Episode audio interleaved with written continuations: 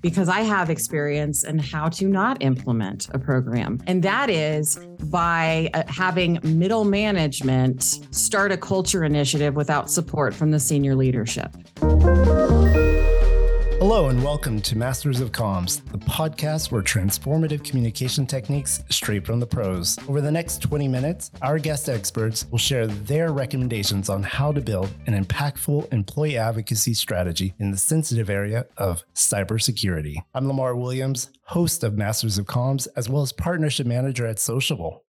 And today I'm accompanied with our guest from Nuspire, Francie Dudrey, Senior Director of Content Marketing and Corporate Communications, alongside Rebecca Schloesser, Corporate Communications Coordinator. Hello, Francie and Rebecca. Welcome. Hi, it's great to be here. Hello, Lamar. It's great to be here too. Great to have you. So, Francie and Rebecca, would you mind taking a minute to introduce yourselves to our listeners? Yeah. So, I'm Rebecca, and my background is in email marketing operations, and I've worked at Nuspire to improve our internal communication systems to support a virtual work environment. Our corporate communications team at Nuspire comes from a variety of backgrounds, um, which enables us to create smooth communication channels at Nuspire. And I am Francie Dudrey. Um, I oversee content marketing and corporate communications at Nuspire. Been here for about, oh, I'd say just over a year. And I've been in the communications space for about 20 years. Um, I spent uh, the first part of my career doing public relations, mainly for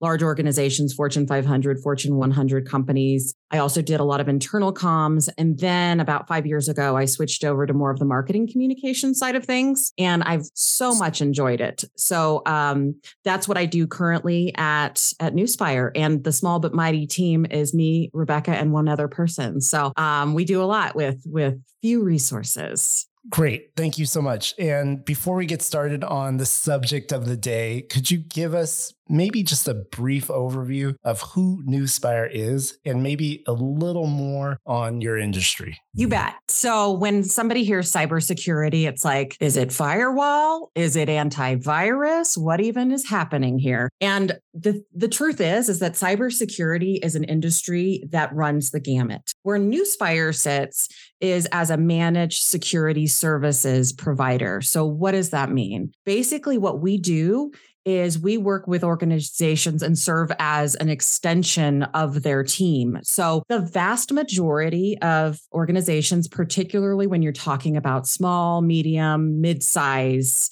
they don't have all the resources they need to monitor their environments 24 7. They don't have a security operations center or what's called a SOC, or they're not able to staff up enough to monitor. And part of the reason is because there's this massive cybersecurity talent shortage. And so finding people is, is tough. And then if you do find people, it is extremely expensive to hire them. So what we do is we have all the experts on hand and we support those organizations with anything they could need. Like for instance, monitoring all of their endpoints. Um, we could we do manage detection and response, which is MDR. We can scan their environment for vulnerabilities. I can imagine that there's a certain level of sensitivity that must be accounted for when simply sharing on social media. So, can you tell us your reasons for recently deploying an employee advocacy program at Nuspire and actually why it was so critical for you to launch such a program? At Nuspire, it's really important for us to strengthen our digital culture so we can attract and retain talent within the cybersecurity industry. We're fortunate that our senior leadership team has supported our efforts to strengthen Nuspire's social media presence, and they're the reason why that we're able to advocate through for our brand by using our employees. And I would say, you know, social media, obviously a very tricky place. Lots of crazy stuff goes on in social media. I worked for an organization that was that would look at every single social post and have to approve it before anybody put it up. And for me that that stifles agency and creativity and people were really put out by it. So what was the point in posting? They didn't want to go through that process. Now granted it was a publicly traded company, so there were certainly some concerns there, but we at Nuspire are not. We are a company of around 240 individuals. And so these, we wanted to enable these folks to feel confident knowing that they could share their love of working here freely without worrying about any sort of repercussions. I think it, the benefits certainly outweigh the risks. People want to come to an organization where, where they feel supported. And in order for us to create that kind of an environment, we have to give them the flexibility. I think also with this employee advocacy program, one of the things that we lacked in terms of um, branding was getting our word out there, our name out there from the employee perspective. And we didn't know how are we going to do this in a way that makes it easy for them to share stuff about Nuspire without having to, you know, send an email, hey, share this on your feed. You know, it just, it's not a good experience. And so that's why we looked at a platform like Sociabble that where we can put all of the posts that we would love for employees to share right there in their in their app and they can easily click a button and share it and so and i think that has given them a sense of of pride and in, in that they can support and promote Nuspire, but also that they don't have to worry about whether or not what they're posting, you know, is sensitive. That's great. That's great. And with such an important objective as this program is to your strategy, what were some of the elements that you put in place to truly engage your employees? Could you provide us maybe with some best practices and, and also some of the results of what you put in place? Yeah. So I am so happy that you asked this question. When we were addressing our internal communication system and evaluating what we wanted to do with our internal communications at Nuspire, we quickly realized the importance of consolidating systems for employees. Instead of having content spread out across Facebook and LinkedIn and email and chats, we decided to bring all those communication systems together into one platform that integrates the applications employees like to use. So aggregating all that content into one portal allowed us to diversify the content for employees and simplify their social media experience at Nuspire. And as a result, it simplified their ex- employee experience as well. When thinking about how to engage employees on the platform, we looked at how technology supports the content that we have. We take full advantage of the technological capabilities of our internal comms platform to customize content to our viewers and our users. That means using audience segmentation tools to get the right content in front of the right people, creating a gamification system that rewards employees for participating participating in certain events and posting and sharing, and creating um, a newsletter and notification system that re engages employees when they've started to become less engaged on the platform. When we combined all of these things together, we created a positive relationship between the user and the platform. And as a result, our internal engagement skyrocketed. We actually were able to double the number of employees who viewed our internal newsletter within a couple weeks of launching this, this platform. It's been a huge endeavor for us, yes we're always looking to improve, right?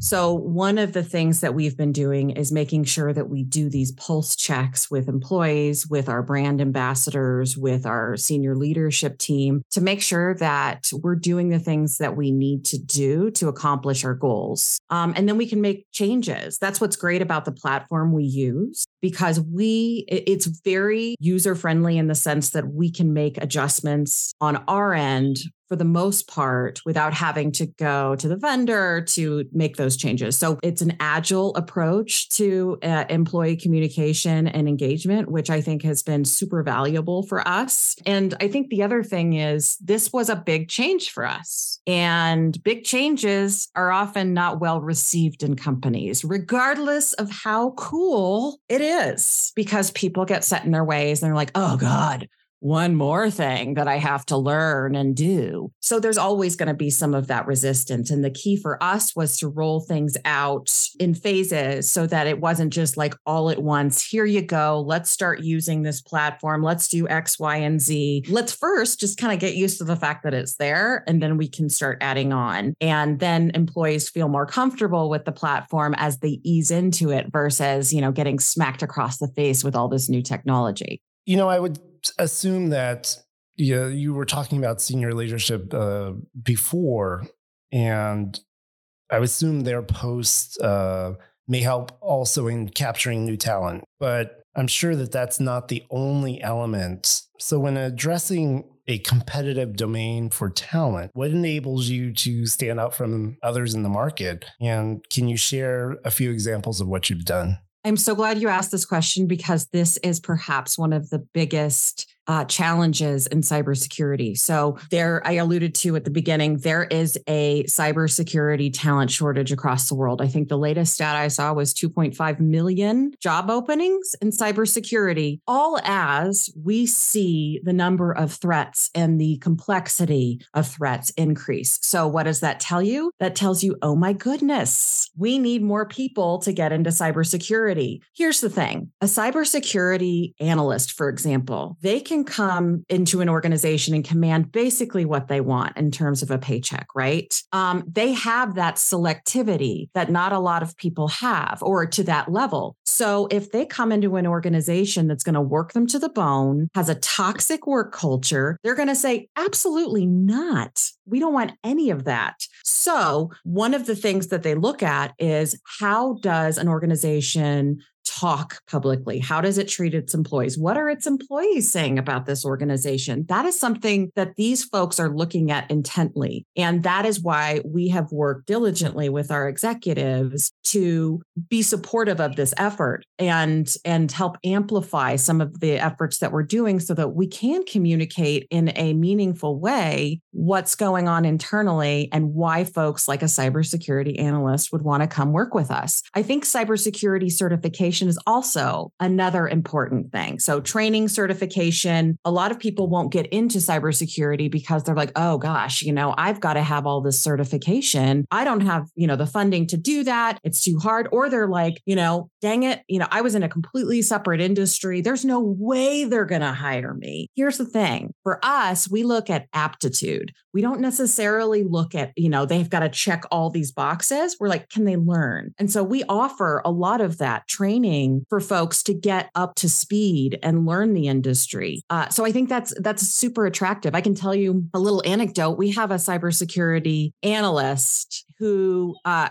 was a carpenter before he got into this industry. I think for eight years, he was a carpenter and decided, you know what, this is something I'm really interested in. And so he's been at our organization for a while now. He actually has his own YouTube channel talking about getting into cybersecurity because he's so passionate about it. So I think this is this is a huge focus for us. This is one of the reasons why we wanted to take a stronger look and really take some deep measures in terms of addressing employee advocacy because we know that people look at what employees say about their organizations before they make a decision to apply for a job or to accept a job. On top of that, we would say that there's a big push here at Nuspire to be very accommodating when it comes to remote work and flexible schedules. Because when the workforce changed a couple years ago, Nuspire decided to adapt with it. So we decided to kind of integrate our social media with an intranet to create a virtual water cooler environment to kind of facilitate those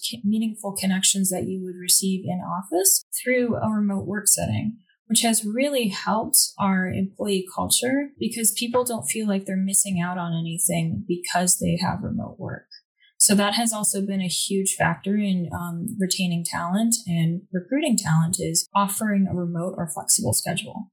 Yeah, it's actually great to see that you've built such a strong culture, a strong culture for sharing, which I find is extremely important. And yet, c- cybersecurity is really a sensitive industry. One question I would have for you is how do you mitigate against fake news or sensitive leaks from your employees? It's a really good question. And uh, for us at Nuspire, we are all about accuracy and transparency. Those are ideals we embrace. And we've seen that by following this strategy, we have happier, more engaged employees. A lot of times when you see folks leaking information or um, posting things that are maybe a bit off brand from what a Nuspire employee should be saying, um, or any employee for that matter, it's for people who are not happy with their workplace, who um, have a, an axe to grind. And this is an avenue for them to kind kind of share that out So we we understand that and that's why we offer also curation. So through our through our platform which is Sociabble, uh, we curate news stories. So I've got someone on my team who used to work at CBS. He knows fake news versus non-fake news and he actually curates all the news for the day. It allows for folks who were in the Sociabble platform to share externally those particular articles. So it's they know that, okay, if this is in the employee advocacy internal platform, it's already been vetted. We're good to go. We don't need to be worried about posting something that isn't that is false or untrue. So I think that gives employees a, an added level of security and knowing what they're posting is above board. And when it comes to internal security for our systems at Nuspire, our teams are highly collaborative. So Francie and I on the corporate communications side, we've collaborated with our IT and internal security teams to confirm and audit that the platform platforms that we use have been built to protect us from any potential external threat. We've also created systems that require marketing to frequently um, speak with our security teams to ensure that only certain employees have the correct information that they need. So somebody who might be higher up might not necessarily need to see information for entry level employees, so stuff like that. Additionally, we always leverage single sign on and multi factor authentication as a company standard for all of our virtual tools. Oh, that's great.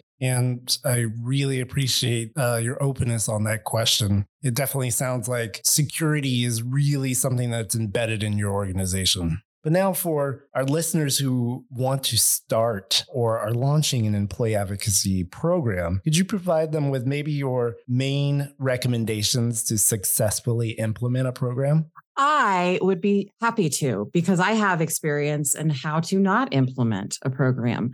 And that is by uh, having middle management start a culture initiative without support from the senior leadership. Tried to do it at another company. Everybody was really excited about it, but our senior leadership wasn't singing from the same songbook, if you know what I mean. So here at Nuspire, our this was driven by our CEO. Our CEO, when we do updates on this program, he's the one who's asking all the questions and wants to know how things are going. And he's the one who's sending us notes about, have you thought about this or what about about this or great job, guys. Having that involvement and that commitment from senior leadership is critical to doing something like this. And if you don't have it, ugh, it's going to be a lot harder to get buy in. So that would be the first one that I would say. I think the second one, and I talked about this a little bit, was to roll it out in phases and start small. Employees have a lot on their plate, especially in our industry in cybersecurity. There's a ton of different applications and technology that folks are using. So when we add one more, there's often that, oh, you know, another one. And so to avoid folks getting super overwhelmed with something that we want to be an integral part of their day to day at Nuspire, we do it slowly. So we started priming the pump early, letting folks know it was coming. We did an all hands, giving an idea to folks of you know how it's going to work. We also created the brand ambassador program and they got a sneak peek at everything. So they knew ahead of time what was coming. So then when we launched it, employees knew that they could go to brand ambassadors and be like what what even is this? How do i do this? So it wasn't just rebecca and and, and me like trying to manage questions from our hundreds of employees we actually created lieutenants that could do that. So and then we'll add new things. So we're for example we've started our nuspire olympics and we rolled that out. We didn't do that the first day. We didn't do that the first month. You know we get let let people get accustomed to using it and then we added. So I would say take a staggered approach when you're rolling out something that's this big and something that you want to be foundational to the employee experience. And then I think this is important basically with anything you roll out is regular feedback. We often are in our own little silos. You know, we we talk to each other and Rebecca's like, "Yes, this is good." And I'm like, "Yes, this is good." And then we talk to somebody else and they're like, "No, this doesn't work because of X, Y, and Z." Did you think about that? Sure didn't. So that kind of stuff helps us continue to improve and and we we welcome it. Constructive feedback. There's other types of feedback that are not so welcome and uh, and we get that too, but typically we'll act on the stuff that you know somebody has put thought into. I think sharing the roadmap across the organization is also important, so letting folks know what's coming so they understand that this isn't just some flash in the pan pan initiative that's going to go away next year. We actually have plans for the future and this is what they're going to be. And hey, by the way, what do you think of these plans? And if you have additional thoughts, let us know. So those are the top three things. So get support buy-in from our your senior leadership, roll it out in phases, and then get regular feedback.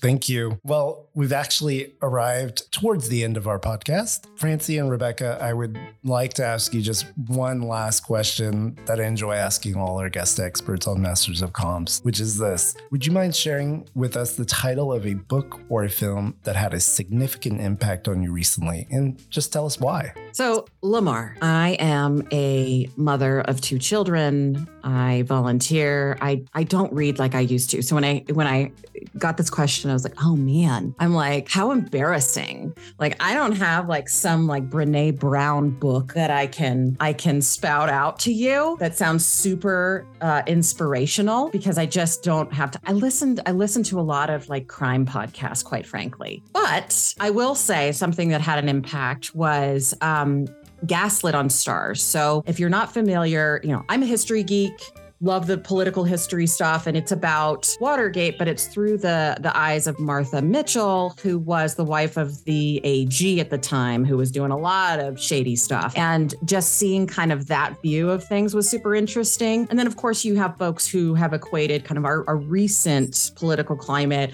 as similar. So it's interesting for me to kind of see the parallels there and then the differences as well. And and maybe, you know, it's just interesting to me, maybe a little bit scary, but I, I geek out on that kind of stuff. Yeah, similar to Francie, ironically enough, I also am a history person, but I also haven't really been reading much lately. So what I do is I binge watch TV. And so a show that I constantly binge watch is South Park. And it's on the opposite end of that political side, which is just complete absurdity. But I find that absurdity sometimes is like one of the best ways to self reflect, especially when you're looking at the political climate of the Western world. So I would say South Park has definitely solidified itself as one of the most influential satires of my lifetime. So that's my recommendation. And as somebody who's lives in Colorado, I endorse that message. Thank you both for joining us and responding to my questions today. Yeah, thank you, Lamar. Thanks for having us. This was fun. This has been Masters of Comms, the podcast for transformative communication techniques straight from the pros. Follow us here to find the next episode of Masters of Comms. See you soon.